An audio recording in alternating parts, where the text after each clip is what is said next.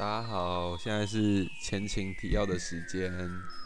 在录完这集之后，发现我写的内容实在是太简单了，对于独立乐迷来说，因为这集主要是在安利独立乐团。那对于独立乐迷来说，这些东西可能已经是常识了，所以推这集主要是给从来没有听过独立乐团或对独立乐团理解不深的人听的。非战斗人员要赶快撤离哦！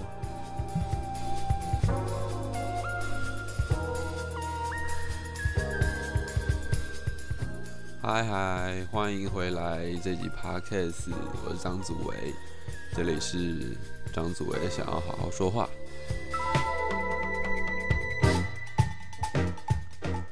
不知道大家平常有没有听音乐的习惯哦？就是。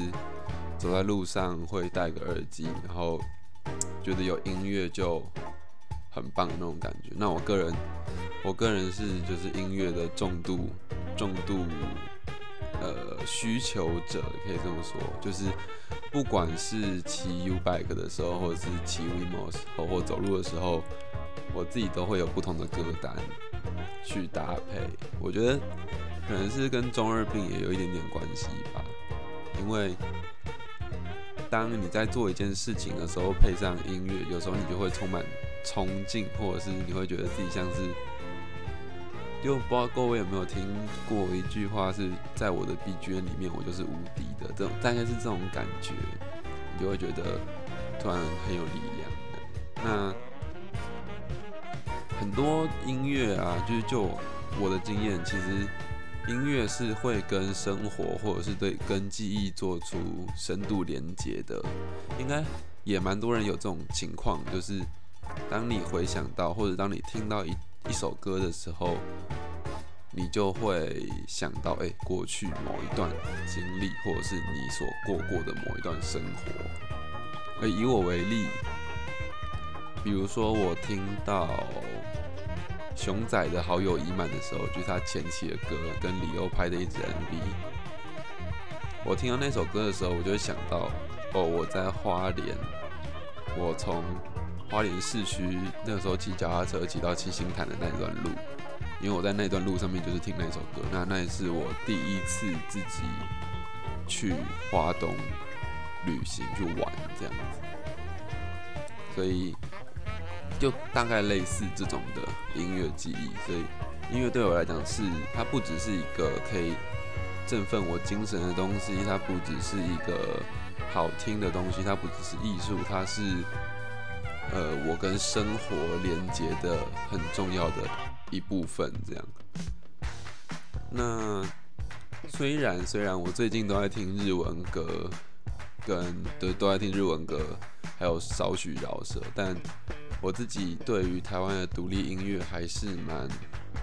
蛮有爱的，就是我自己也很喜欢台湾的独立音乐的东西。那来讲讲独立音乐好了，因为这集其实就是要讲独立音乐。为什么会听独立音乐呢？是因为我曾经也是会就是一直听主流音乐的人，比如说五月天啊。哇！我还曾经买过五月天的专辑嘞，五月天啊等等的，就是很主流的乐团或者很主流的歌手的的那种人。是我到了大概高中的时候，我就发现不行，因为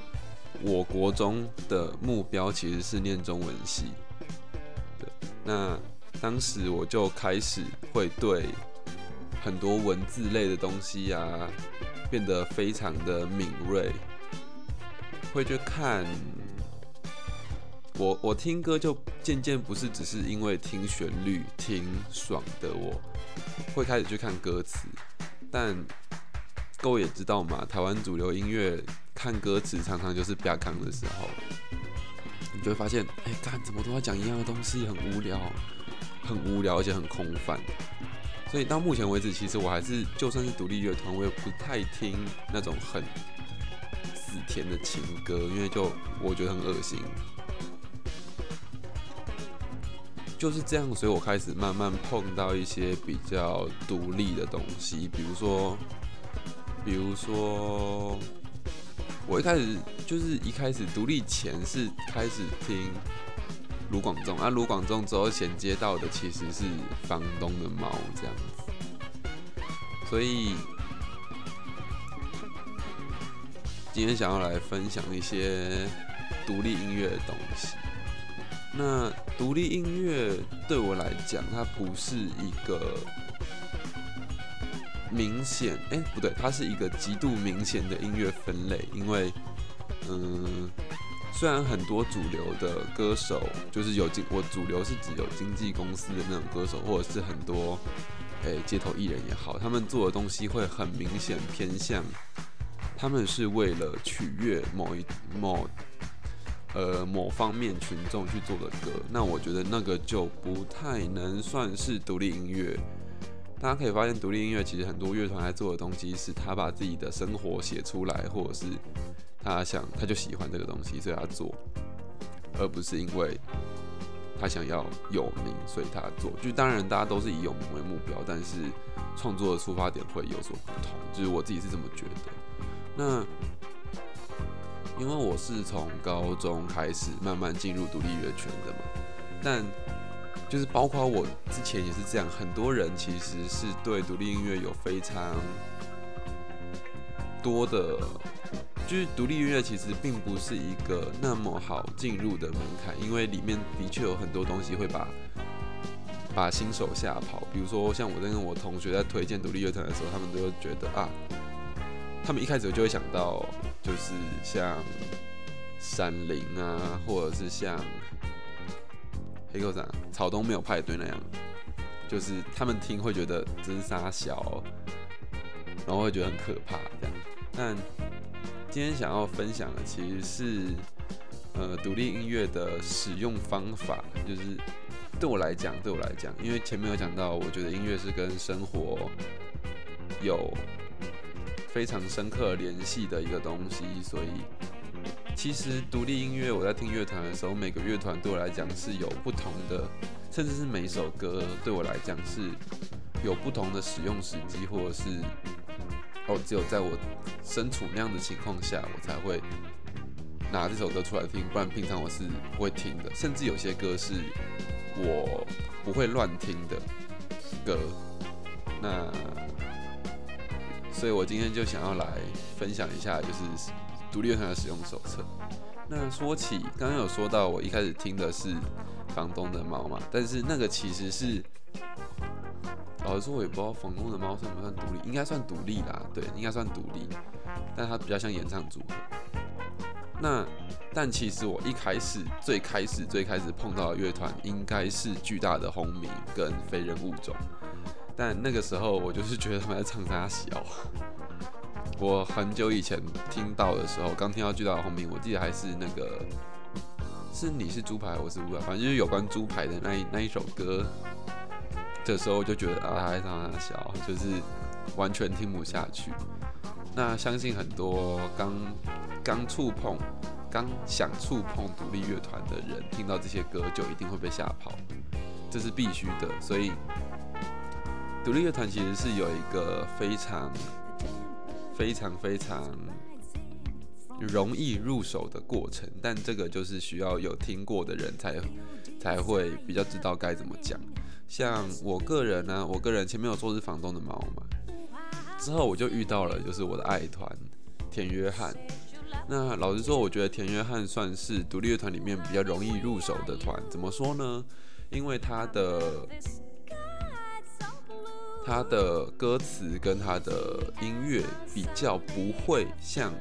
其他摇滚或者是朋克团那么的不接受主流音乐的爱好者，哎，不那么的不被主流音乐的爱好者所接接受，但是你会觉得，哎，他好像跟主流音乐里面听到那些旋律或者是。表现方式有那么一点点的不同，那这个其实就是一个个人认为它是一个很适合进入，就是你想开始听独立乐团的话，你想想要让自己开始接受独立乐团的话，它是一个非常好的切入点。那我就边讲我觉得我今天我边讲我对热乐团的，就是一步一步怎么了，就是怎么接受这些乐团，我开始听这些乐团的的流程的过程吧。然后一边分享，就是这些乐团对我来讲是做什么。首先嘛，房东的猫就是刚刚有讲到我的最最最入门团，因为它算于它算是介于独立跟小众，呃不对，独立小众啊，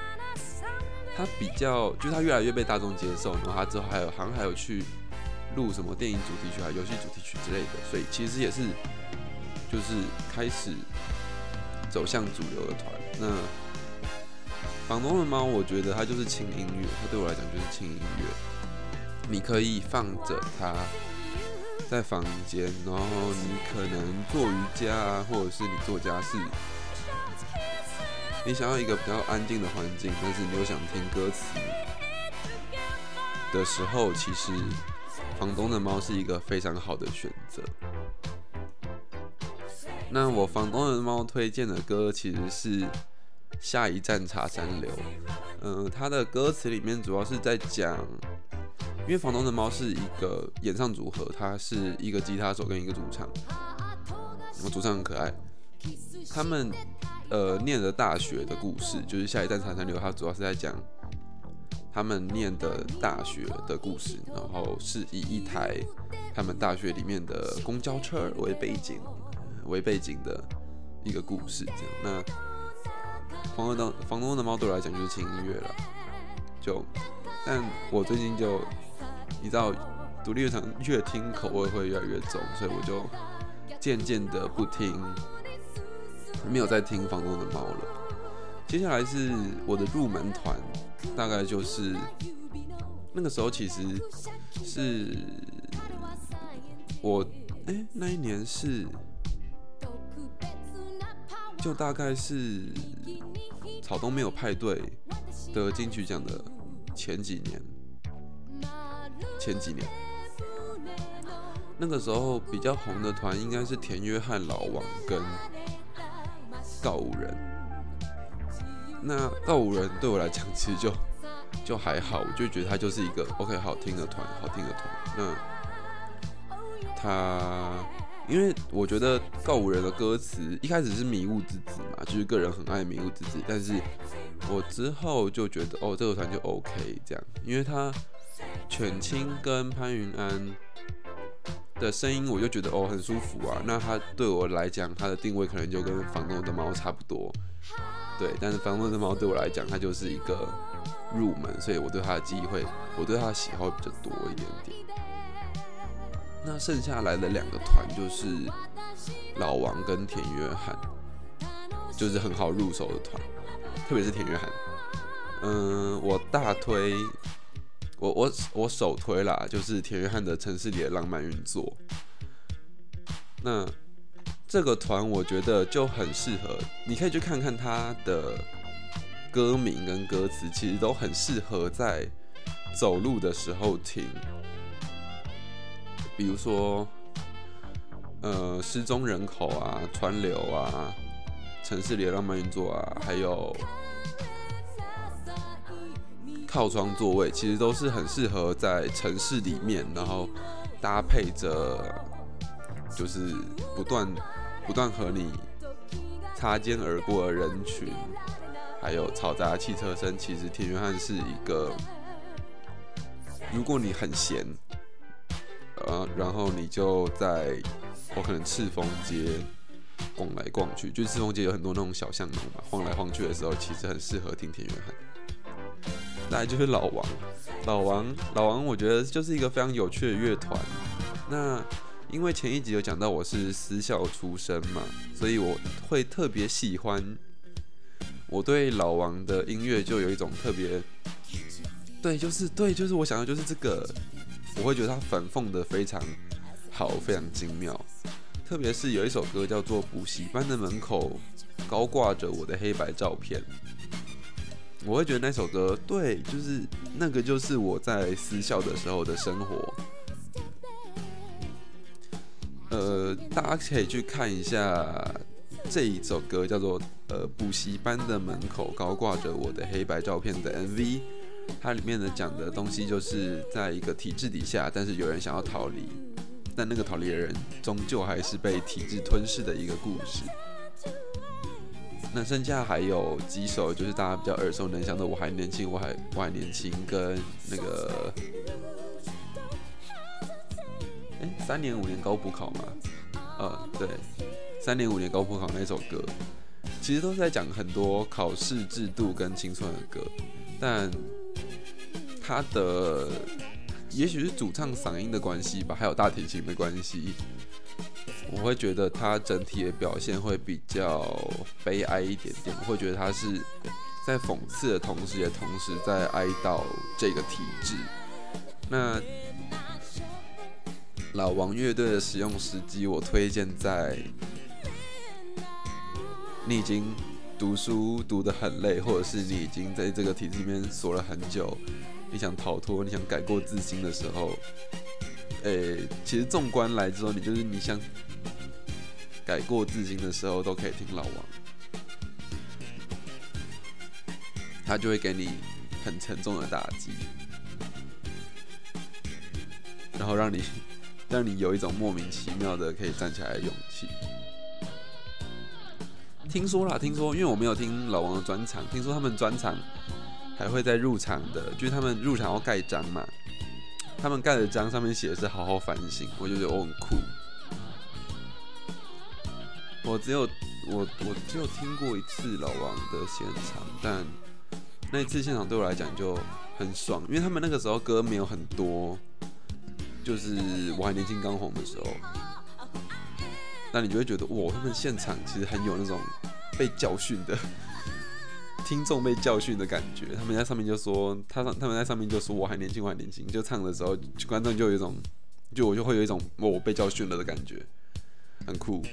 所以建议大家就是想要改过自新的时候，可以听一下老王乐队。接下来是一个，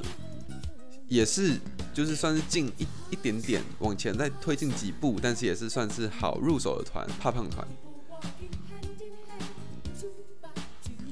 泡泡团我觉得是一个非常有意思的团体，因为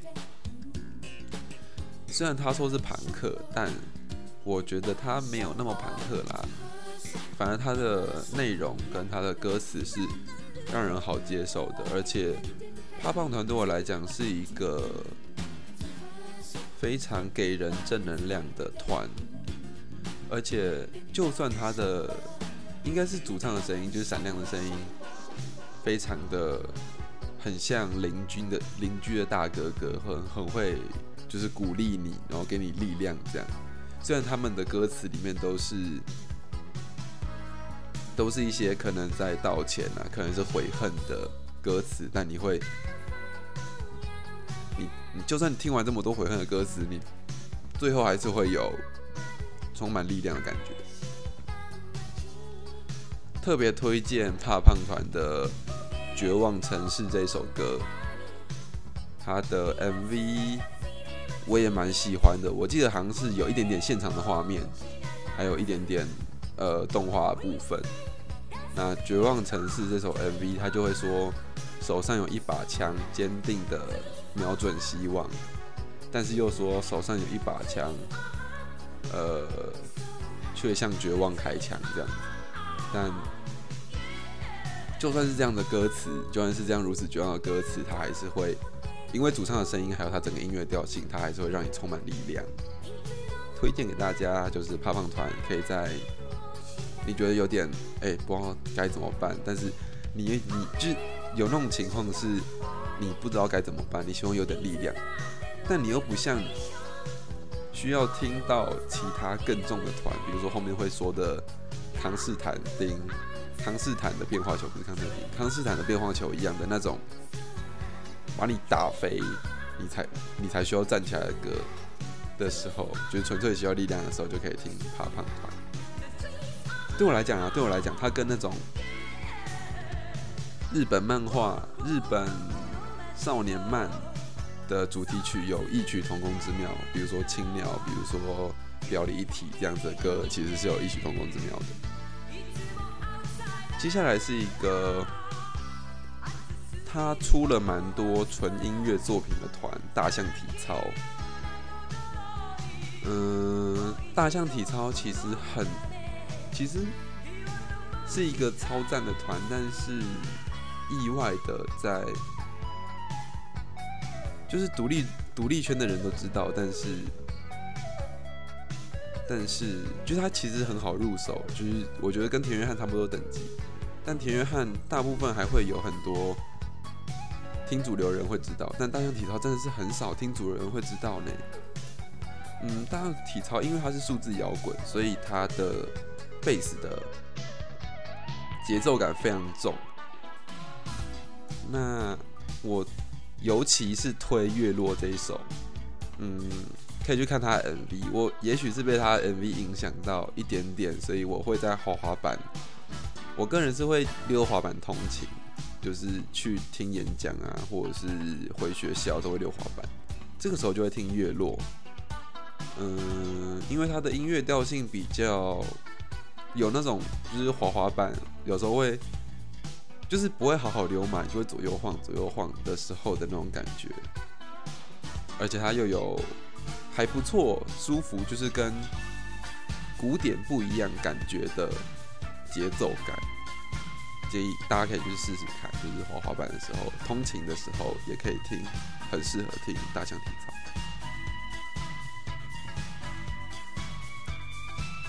大概要大象体操这个程度吧，你的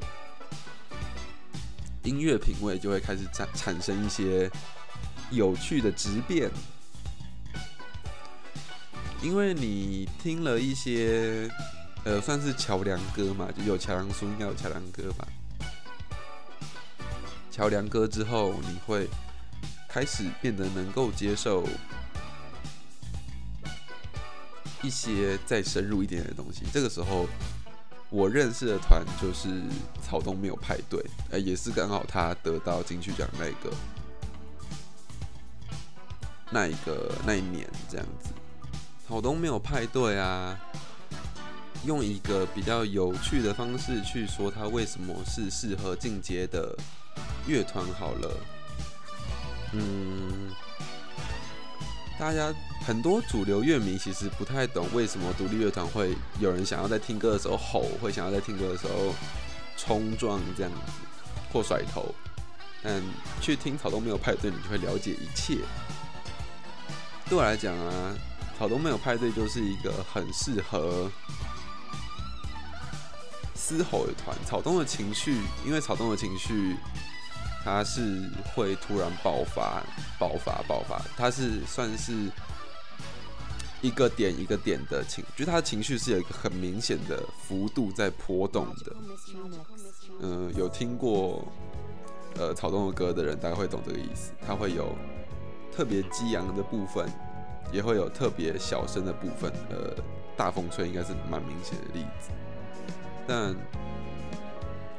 整全部草东的歌里面啊，我觉得最好吼的应该就是两首是顶楼跟情歌。怎么说呢？这两首就是吼的最大力的歌。对我来讲，情歌就是它开头。的歌词是杀了我，顺便杀了杀了他，拜托你了。重复很多次，而且是用吼的。这个时候，你就会突然在音乐一开头就有这种很爽很爽的感觉，是很少音乐会有的。这也是我觉得为什么草东会没有那么难接受的的，相对相对其他乐团没有那么难接受的点。因为他爽的蛮明显的，他爽的蛮明显的。推荐大家在想要吼叫嘶吼的时候，可以听一下草东。嗯，比草东更进阶、更进阶一点点的团，其实是刚刚有讲到的康士坦的变化球。嗯，康斯坦的变化球其实也是我非常早期就听到的乐团，大概是在我听到刚听田约翰那个时候，我就听到康斯坦变化球。他其实没有那么难接受啦，只是听完心情会很差而已。怎么说呢？这边要推的歌是《搁浅的人》，康斯坦的变化球的《搁浅的人》。为什么会做这首歌？听完心情会很差，因为他这首歌里面的歌词就是不断的在否定自己，跟你说哦，这样就够了，这样就够了，反正我只是一个怎么样的人，反正我就是怎样，觉得这样就够了。他会唱到你觉得不行不够，我要再更努力的这种感觉。所以有很长一段时间，康斯坦的变化球这个乐团是被我，我觉得好听，但是我会刻意不去听，因为我会想要把它留到我山穷水尽，就是真的觉得很绝望的时候才会听这个乐团。所以也推荐给大家，山穷水尽的时候可以听一下康斯坦的变化球。但之后当然就还好了啦，因为。他蛮多首歌，我就听了很多次，跟吃跟吃抗生素会，就久了你的那个是什么病毒就会产生抗抗药性一样，就是听多了它就会变普通的歌这样。那总之，康斯坦的变化球是一是一个对我来讲就是很好入手，但是。小心服用，就我就会跟所有人说，哎，小心服用。我会跟很多人安利这个乐团，但我我跟他说，我就是小心小心服用，不要常听的这种乐团。再来就是 Decca Jones，Decca Jones 常常是圈内人就会觉得，哎，干超好听的啊，但圈外人就想说，这这是在唱他小，就是很强。那独立乐迷们其实常常把腔，就是会觉得腔是好事了。乐团看看是好事，但听惯、听很习惯主流的人就会觉得这是在唱三小，就是一样嘛，就是会觉得这是在唱三小。比如说，比如说有其他乐团也是，后面会讲到，像利尔王以前的曲风，也会觉得他在唱三小，但是。听久了就是嗯很好听耶，超好听，你看很很棒，超棒。那这一看就你四个乐团呢，它比较像是长叹。对我来讲，对看就你四个乐团，它的乐风跟歌词比较像是在长叹，还有说凄凉的鬼故事嘛，凄凉的故事。呃，它不适合静一个人静下来的时候听，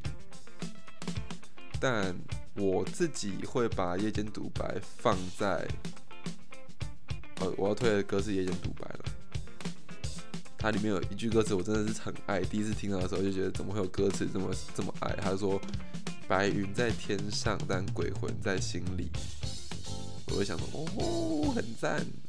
就每次听到这首歌的时候，听到这一句都会很爽。那我最常听 Decca Jones 的时候，其实是前面几节我有讲到，我其实很喜欢台北的夜景，而且是巷弄的那种夜景。所以我其实有时候就是有空的时候啦，会买一瓶大瓶的啤酒，在台北的巷弄乱晃。特别是之前私房路线，就是吃在中山吃完拉面，因为那天英流英流开到十点，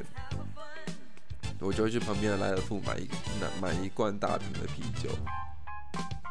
走到圆山刚好喝完，我就会走走走，因为它沿着捷运线其实是有公园的，就是各种公园，然后是一条路到底的，所以。其实晚上晃晃还蛮舒服的，又是我最喜欢的巷弄，这样，我觉得买一瓶啤酒听 Decca，在晚上走大概半个小时的路，一边走一边晃一边拍照，走到远山。当然现在就是比较忙，就没有时间可以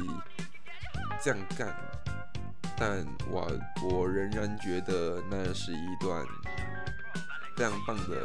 非常棒的路啦。就如果我真的很闲的话，还是会去走走，听 d 卡，真的是很好的体验。特别是在配上 d 卡要配上有微风的时候，你就会觉得哦，超爽！就又喝酒又有微风，又有这种 d 卡这种要死半半死不活的歌嘛，那半死不活的歌的时候，你就觉得自己好像在吸大麻要飘起来了，很爽很爽。接下来呢是私人爱团。但这个乐团我会觉得它有点特别，叫非人物种。非人物种，它是之前有去听三渊，就是非人物种德卡跟那个啥，呃，无望合作社的合作的场次。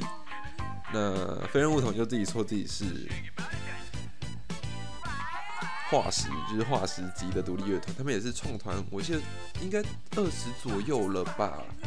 是非常老牌的独立乐团，但一直没有红。我觉得应该是音乐风很没办法让普通人接受的关系。但个人觉得非人物种其实他唱的很洒脱，他就像是一群。大叔，他现因为现在都好像四十几岁了吧，那我会觉得像是一群很有活力的中年男子在唱他们人生的故事，而且唱的很有味道。但非人物种，我只有在特别喜欢他们那一段时间，我才会在线上常常听他们的歌。现在的话，我大部分就是会听现场，因为我觉得这个。非人物种的现场感染力实在是太强了。你在听他们的现场的时候，会有一种明显，我觉得是差别算很大的团，就是听现场跟听线上的时候差别会非常大。所以这是一个现场很不错的团，现场很有 feel 的团，推荐给大家。再来是呃学长，是美秀集团。那美秀集团常常会哦，比如说我爸就是一个经典的例子。我爸以前就觉得啊，美秀集团在唱三小。听到我要你爱的时候，还有听到等会龙的时候，就觉得哦，这是在唱三小哦。就他只是在他只是在乱叫吧，乱唱吧。但，嗯。直到我带我爸去听了美秀集团的专场之后，我爸就彻底变粉丝。美秀集团是一个对我来讲，因为我刚是不是破音，因为美秀集团的狗博是我们系的学长，然后他手上那一支旗是他的毕业制作，所以就特别是《等辉王》这一首歌，它其实是在讲我们做创机的情景。就是前几集有第一集有跟他讲到那个创意基础、创作基础讲课的情况，就是去乐色场捡乐色，然后翻东西，翻翻乐色场，捡各种东西组成自己的作品。这个就是等会两个歌词也是我们做作品的实况，对，就是实际上就是长这样子。所以我都会在做作品的时候听美秀集团的歌，特别是。呃，也没有特别，就是特别是等会王这首歌会常听，因为我个人蛮喜新厌旧的啦，所以我常常会，我一个坏习惯是会一首歌刚出的时候就很密集的听它，大概听个两三天就会腻了，久一点可能会听个一一个礼拜这样，而且我是我的听不是那种。我会去点开，我是我是那种随机播放，也不是重复播放那种，所以我就是我会连续两三天都一直听那首歌，但最后觉得腻，所以我很少回去听我以前听过听过的歌，就是这个原因，因为已经听了腻了。美秀集团的时候，美秀集团啊做做事情的时候很适合听。就会不会压力那么大，你会觉得有点微微微微强，但是台很有点台又怪怪的那种感觉。嗯，再来要介绍的应该是一个很本土的团，我我我个人觉得他是很本土啦。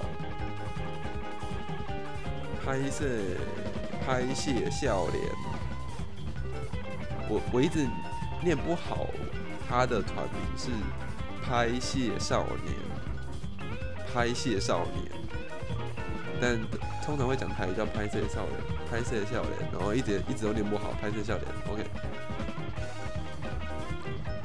我觉得他是很能代表台湾本土文化的一个团。我对拍摄的第一个认识是金曲奖的最佳专辑设计，那年是廖晓得奖，就是《兄弟美梦不应该》那张专辑。那当时我就觉得，哦，那个专辑很神，我很喜欢那个专辑的呃包装设计。但当年我觉得最大的遗书遗珠应该是法兰黛，就是方旭中设计的那一张专辑。总之总之，我就把拍摄的专辑买回来听了，就觉得哦，这个这个乐团，他用非常年轻的方式去诉说台湾的。可能是我们北部城市小孩感受不到的中南部的那种乡土文化，或者是中南部的他们的孩子的生活。之后也就听了很多，听了一些啦。拍摄少年的场次，特别是比较有印象的是，拍摄少年当时在是文博会吗？应该是文博会，他跟一个布袋戏剧团。共同演出的时候，就会觉得哦，他真的很适合《拍摄少年》，是真的很适合台湾文化。怎么说？布袋戏大家都知道，有分负责操作布偶的师傅，也后面也有类似国乐团的那种。我搞不清楚是南北管，就是类似国乐团的那种那种乐团在后面做乐曲的支援。那当时表演形式其实就是以布袋戏为主轴去演一出剧，穿插拍摄少年的演奏，而且拍摄少年的演奏内容是有融合国乐的，有点类似让，有点类似让。一个掌中剧剧团现场帮拍摄少年演一出，在他们的戏台上面演一出 MV，而且还让乐团去帮拍摄少年伴奏的这个感觉，那是我印象很深刻的一个呃活动，他们的的表演的经验，就是我看表演的经验这样。那拍摄少年，老实说，我觉得啦，单听。在线上单听他的歌会有点闷，会会有点闷。他的歌老实说不是那么的，我个人没有办法，不是很能在线上听他的歌。我觉得平常在线上听可能就是胖胖的那种，会比较阳光的歌一点。点，像我现在听的日本歌也是。但他也是一个现场非常不错的团，他也很努力的在做很多现场表演的突破。他们除了刚刚讲到王博会跟掌中剧团共演，他们曾经还有在台中转运站去演唱，就很酷。一边演唱就会一边有人要呃赶着回家啊，在买票啊，在等车等等的。是一个个人觉得非常有趣的表演的形式。那我会推荐的其实是就跟他们那张专辑同名的曲子《兄弟美梦不应该》，我觉得它是一个非常……他想到了啦，拍摄少年非常的黑阿迪亚，他就非常有那种兄兄弟情，台湾的台湾那种兄弟兄弟的感觉。就一群兄弟互相扶持长大，出门闯荡，然后回家的那那种非常乡土的感觉。所以《拍戏少年》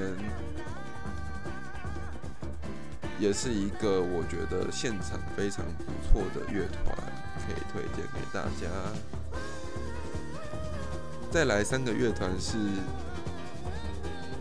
我觉得稍微难入手的乐团，但个人非常喜欢。第一个乐团是闪灵，虽然闪灵现在我觉得应该已经逐步被大众所接受了，毕竟它是金属的代表嘛。因为跟闪灵相同风格的，应该还有血肉果汁机，但血肉果汁机我会觉得它的歌词不够好，个人会觉得它的歌词写的没有闪灵那么精妙。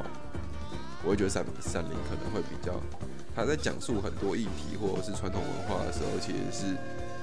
转化的很好的，或者是它本身的歌词就很适合金属。的风格，而不是太过浅白，导致你仔细听他的歌词的时候，他会相对空泛或相对易懂，这不是好事。就是我觉得相对易懂，在闪灵这样的表现方法，其实不是好事。那我会在很亢奋的时候听闪灵，就就很爽啊，单单纯爽。推荐的歌其实都很不错，闪灵的歌其实都很不错，特别是如果有空的话，大家可以去看一下之前闪灵在凯道的那一场演唱会，他有搭配上他的现场是搭配上就是交响乐团的演奏的，就会整个他整个表演的。呃，底是非常厚的，你会觉得它哦，不只有普通乐团合成，它还有非常